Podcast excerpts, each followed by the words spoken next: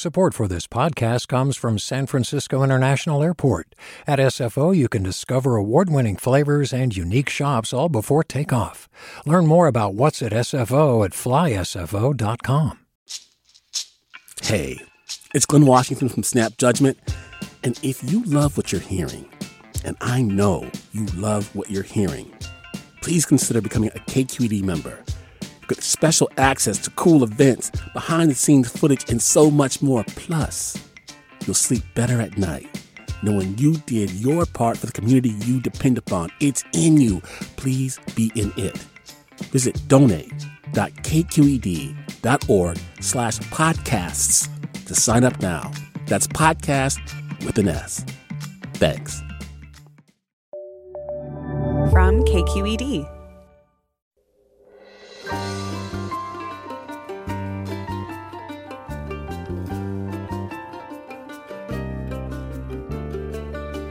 From KQED in San Francisco, I'm Mina Kim. Coming up on Forum, hepatitis B hits Asian Pacific Islander and Black American communities particularly hard. Now, a bill just signed by Governor Newsom will require hospitals to offer testing for Hep B and C. We'll learn more.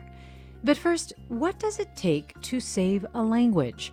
Last month, Marie Wilcox of Woodlake, California, the last known fluent speaker of the indigenous language Wukchumni, passed away. Dozens of indigenous languages across California are disappearing or have only a few fluent speakers left. We meet people committed to revitalizing these languages right after this news.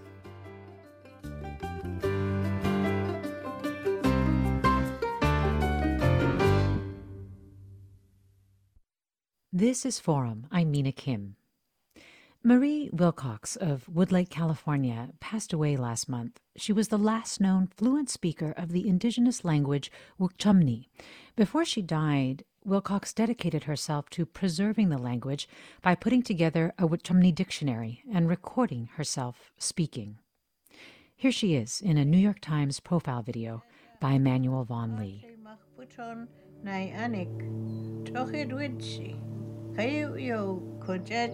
Kayu yo kojaja chan dawit dauta. Dawit tipin tau dumpta now yo what tau. Similar efforts are underway for other indigenous languages with few fluent speakers. We look this hour at what it takes to save these languages. And joining me now is Phil Albers, Cultural Activities Coordinator for the Karuk Tribe, Northeastern Humboldt County. Phil Albers, thanks so much for joining us. Hi, Phil. Are you there? Hi. Yeah, thank you. Um, is the way Phil Albers, Nakarukwara, Panamnik Tanikri, Istinatipis Pritiches, much Ihan Sasi Karulusi, Pananike Chikiav, Terlin, Karuhasni Achicha. So, um, yeah, my name is Phil Albers. I live up in uh, Orleans, California, a member of the Karuk tribe. I work for the Karuk Tribal TANF program, and uh, I'm really happy to to be involved today. Well, we're really happy to have you here as well. Thanks so much. Um, joining Phil is Jennifer Malone, a member of the Wukchumni tribe and also daughter of Marie Wilcox. Jennifer, thanks so much for being here. Thank you for having me.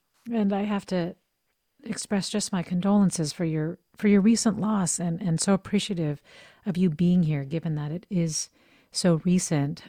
I know you worked with your mom to write this Wukchumni dictionary. How how long did this take? What was your role in that process with your mom? My role was to help her edit it and um, help her create sentences because we did put sentences in in there with the words so that you could understand and try to learn a phrase when you're uh, learning the language. So um, I uh, was her driver and her caretaker. Um, she really dedicated many of the last years of her life to this. Why yes. was it so important to her? Well, to start with, she said that she wanted someone to talk to. And so we we were all eager to learn so that we would be able to talk to her in the language. And it was her connection with her grandma that raised her. And she just really enjoyed speaking the language, singing in the language, praying in the language. She clearly understood the importance and and gravity of keeping it. Yes.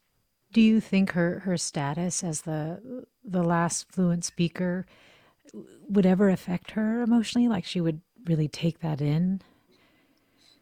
Yes, because she felt like she was the end of the trail, you know, and with us working with her, it just made her happy.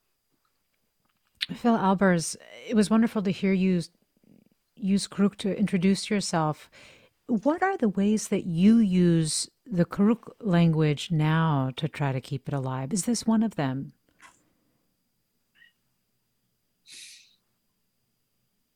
Phil Albers, are you there?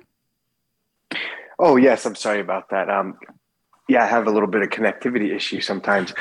Um, I'm sorry. Could you repeat the question? Yeah, I, I just was saying that you yourself, it's also really important to you to keep the Karuk language really thriving. And I was just asking how you use it. I was struck by how you introduced yourself immediately using the language. Is that one of the ways that you really keep it out there? It is. It is. Um, I use it quite frequently at home. Um, I won't say in in a immersion or um, 100% way, but I, I, do use it quite frequently with a lot of personal phrases and um, and I use it with my children. I use it in my work. So I use it on a daily basis and not just within certain places um, like my home or my office, yeah. uh, or even bound to my presentations, even at the store in possibly sometimes Eureka, which is um, nearly two hours one way drive.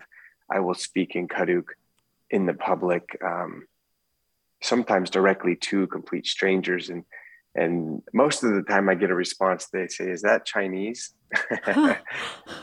but um, and I say no, and um, I let them know, and then from from there, I'm just able to incorporate that into how I interact. You really a had a basis. You really had a drive at an early age to learn this, but I understand that that it was actually hard to convince your grandmother, for example, to speak it to you. Why was she reluctant to do that? Yes, that that's accurate. She was very um, resistant, even where she would say, "You don't need to learn this language," and I believe that was primarily because of her experience at boarding schools and her experience growing up and living in Siskiyou County area where speaking your native indigenous language was was a very bad thing and serious consequences for that would happen. Um, and then there was an so so there was a that element of her wanting to protect her grandchildren and her community that she cares about but also still having that very real very present traumatic response after years of conditioning and abuse and such hurtful times while she was young. What changed her mind, and what has it been like for you to learn the language and and speak it so frequently? What does that do for you?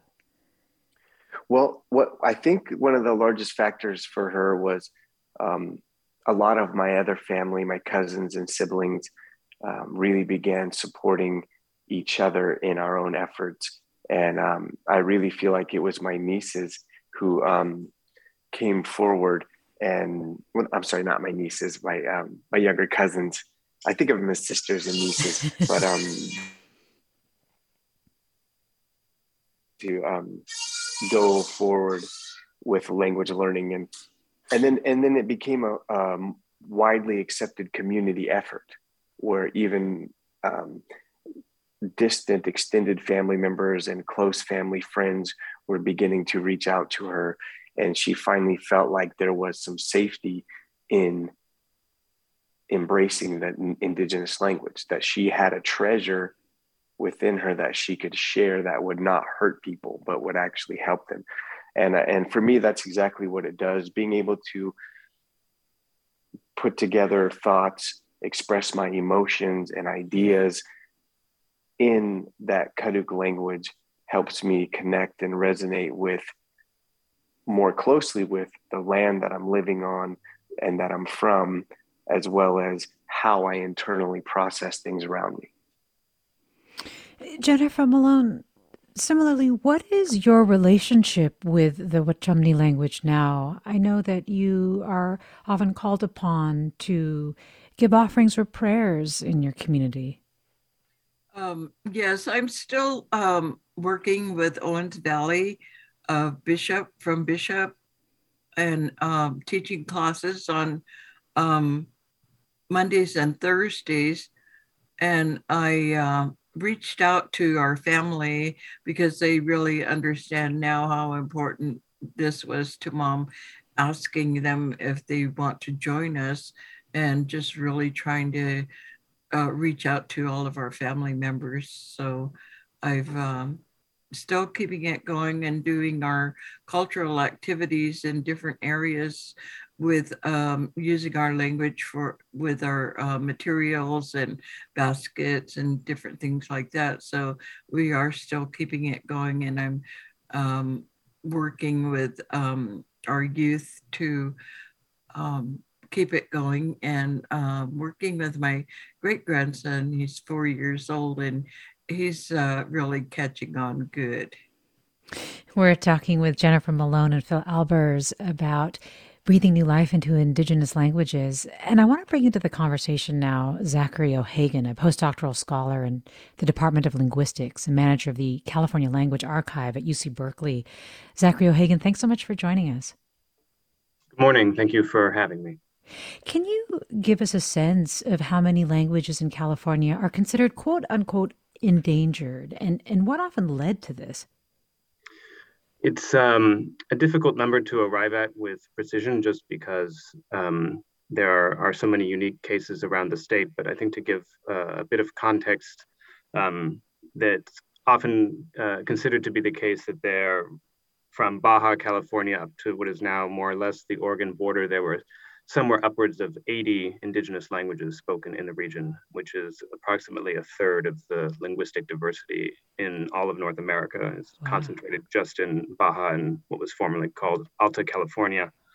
Um, and the majority of those languages now no longer have what we would refer to as first language speakers.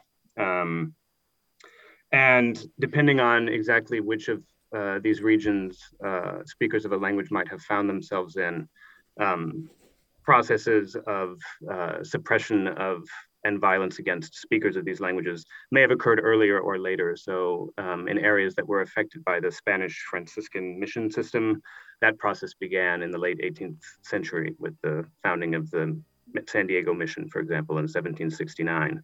Um, for languages uh, in uh, more northern California and in eastern California in the Sierras. Um, they were less affected by the mission system, though not unaffected. And that process really, um, that process of suppression and violence really began uh, with the gold rush and the annexation of California and later California um, statehood. Um, and both of those periods um, long predate, I think, what is recently becoming more well known to people um, as uh, this period of uh, removal of children into boarding schools by the US government. Right. Uh, we're talking with Zachary O'Hagan, a postdoctoral scholar at the Department of Linguistics at UC Berkeley. And we're talking about how Californians are working to preserve Indigenous languages. More after the break. Stay with us. I'm Mina Kim.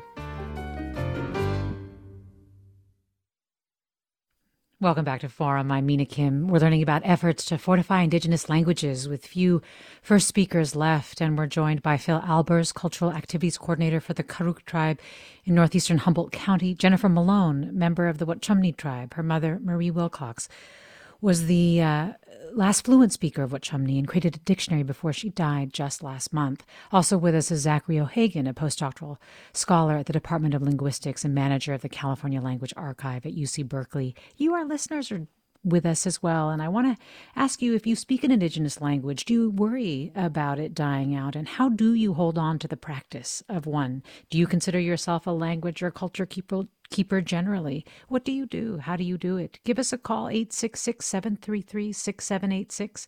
866 733 6786. You can email us forum at kqed.org or get in touch on Twitter or Facebook. Uh, Zachary, O'Hagan, I'm, I'm wondering um, if you can tell us what it takes to actually save a language. What are the processes? Because I wonder if there aren't any first speakers left, what is the hope of, of maintaining and ultimately revitalizing it?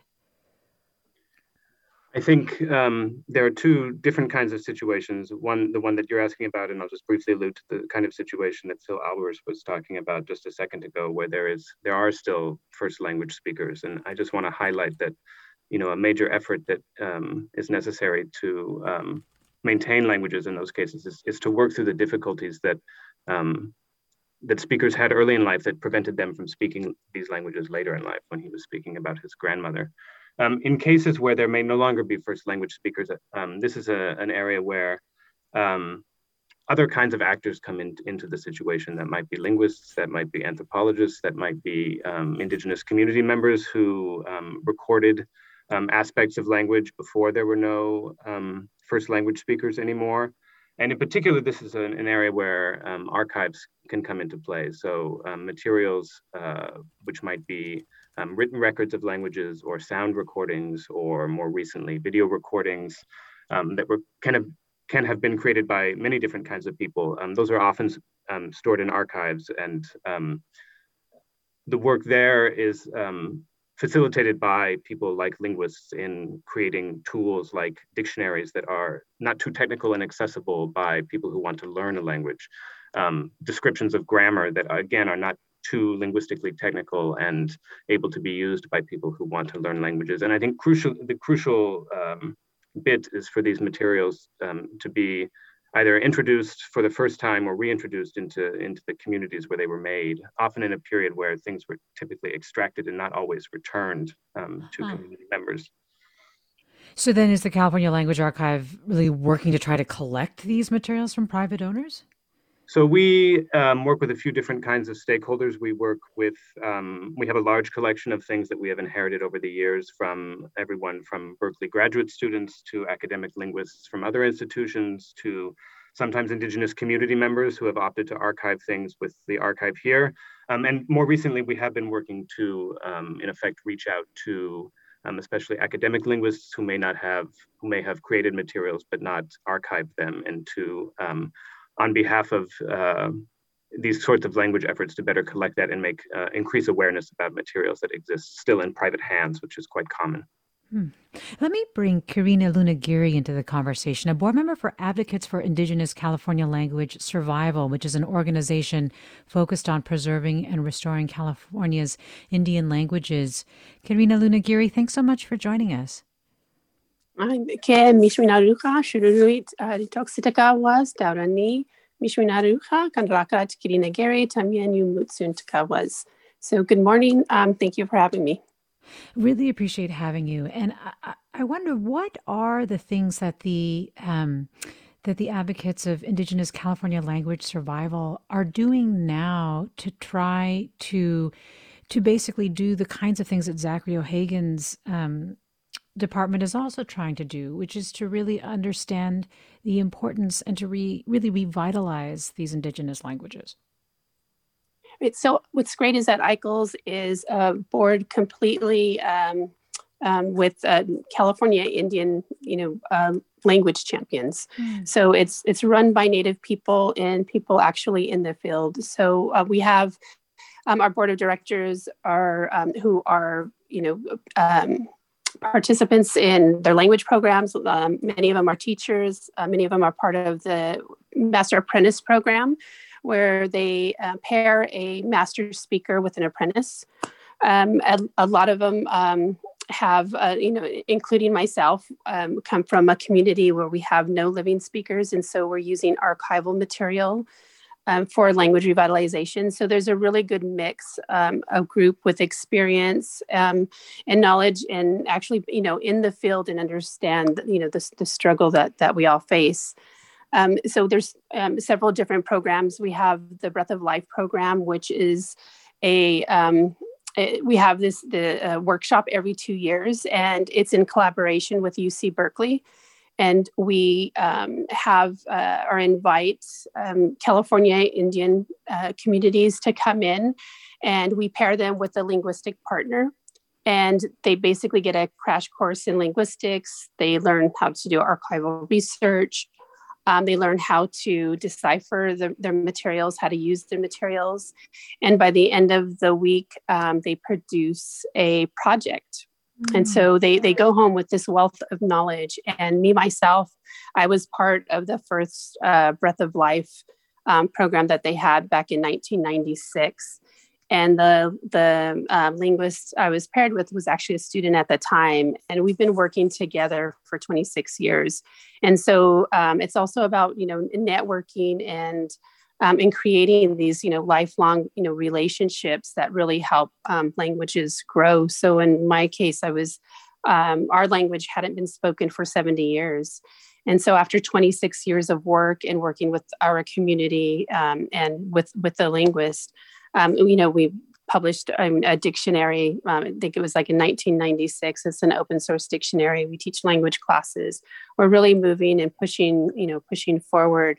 But it and it all has it does stem to, back to the program that ICLES um, provides. They they do wonderful work as well as um, as other programs.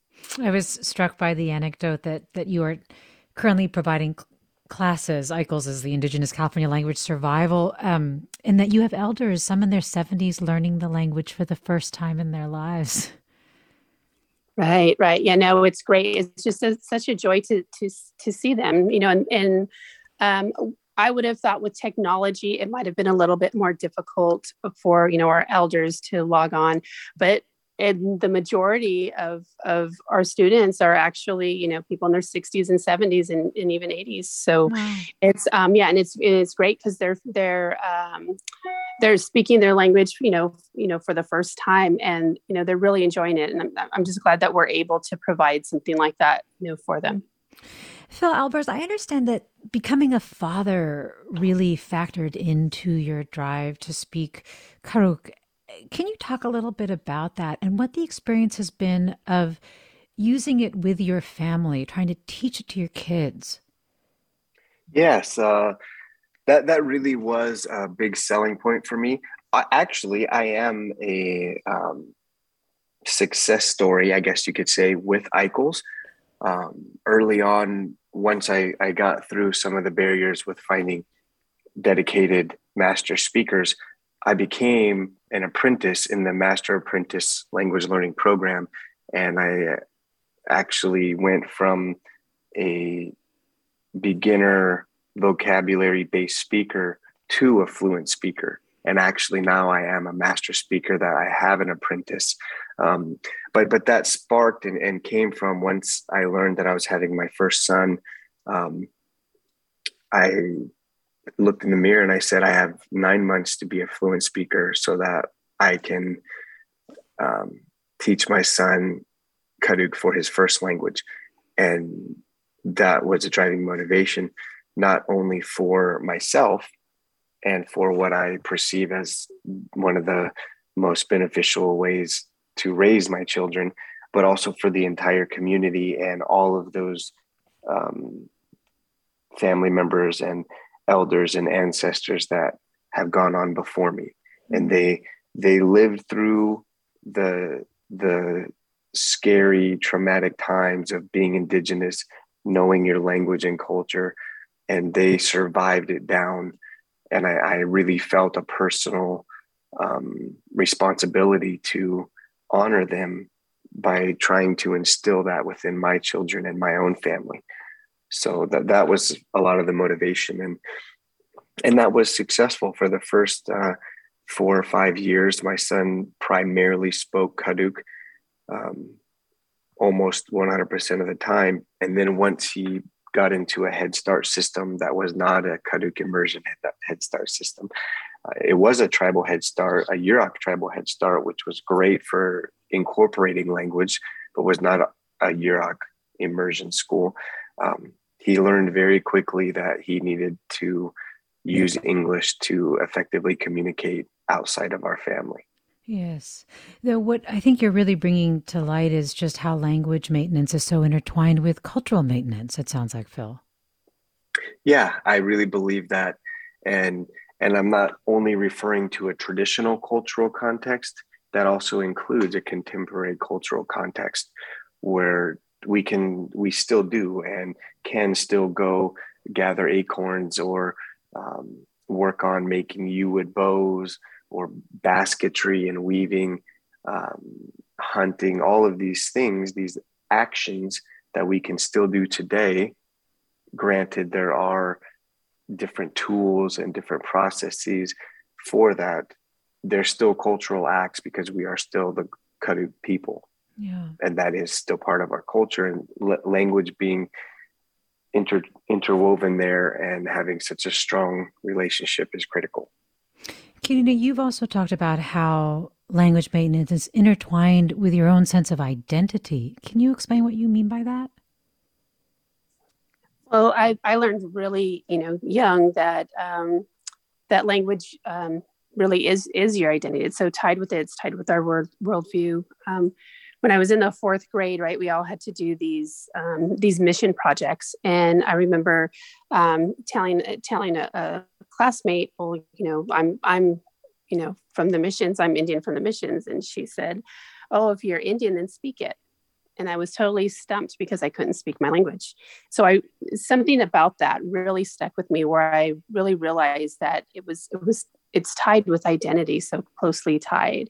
So it was something that always stayed in back of my mind. And you know throughout my life um, i i even as a young person i said i'm gonna you know at some point you know learn my language. Yeah. Uh, let me go to caller kim in the in peninsula. Hi kim. Thanks for waiting uh, yes, hello, thank you. Um, I uh, live out uh, toward the coast, south coast in San Mateo County. And there's a um, community here of uh, farm workers that come from Oaxaca.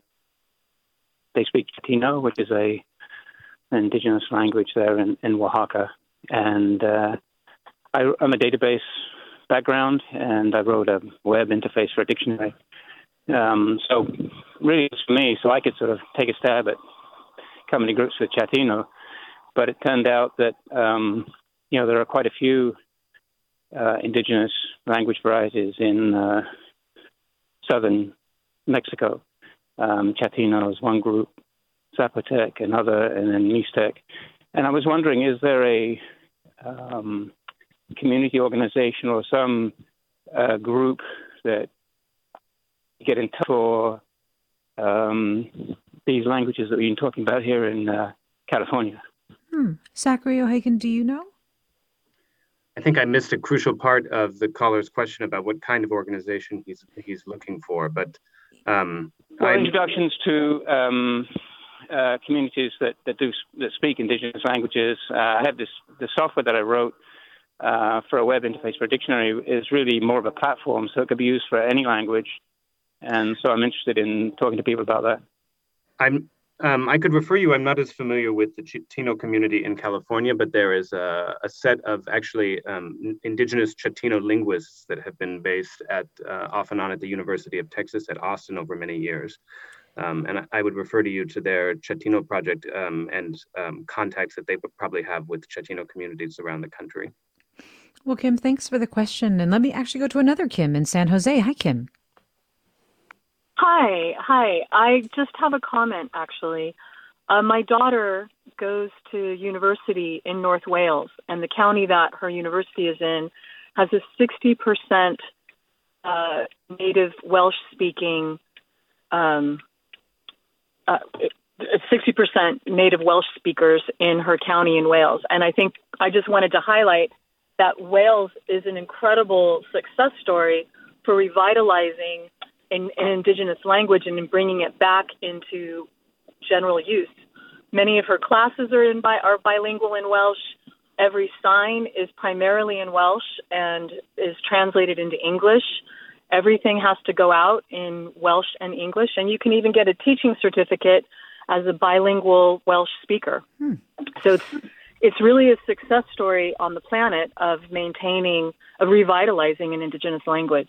Well, Kim, thanks for sharing that story. Yael tweets, please encourage listeners to upload audio, video, and text content to Wikisource and Wikimedia Commons to ensure it is archived and searchable in perpetuity for free. Carol writes, I'm delighted that you have these guests today. Jennifer Malone, you are working on trying to get your mother's dictionary published. Where are you at with that? Uh, we're still finalizing the editing part of it, and uh, and hopefully by the end of the month, we're planning on um, trying to contact someone to be able to get it published.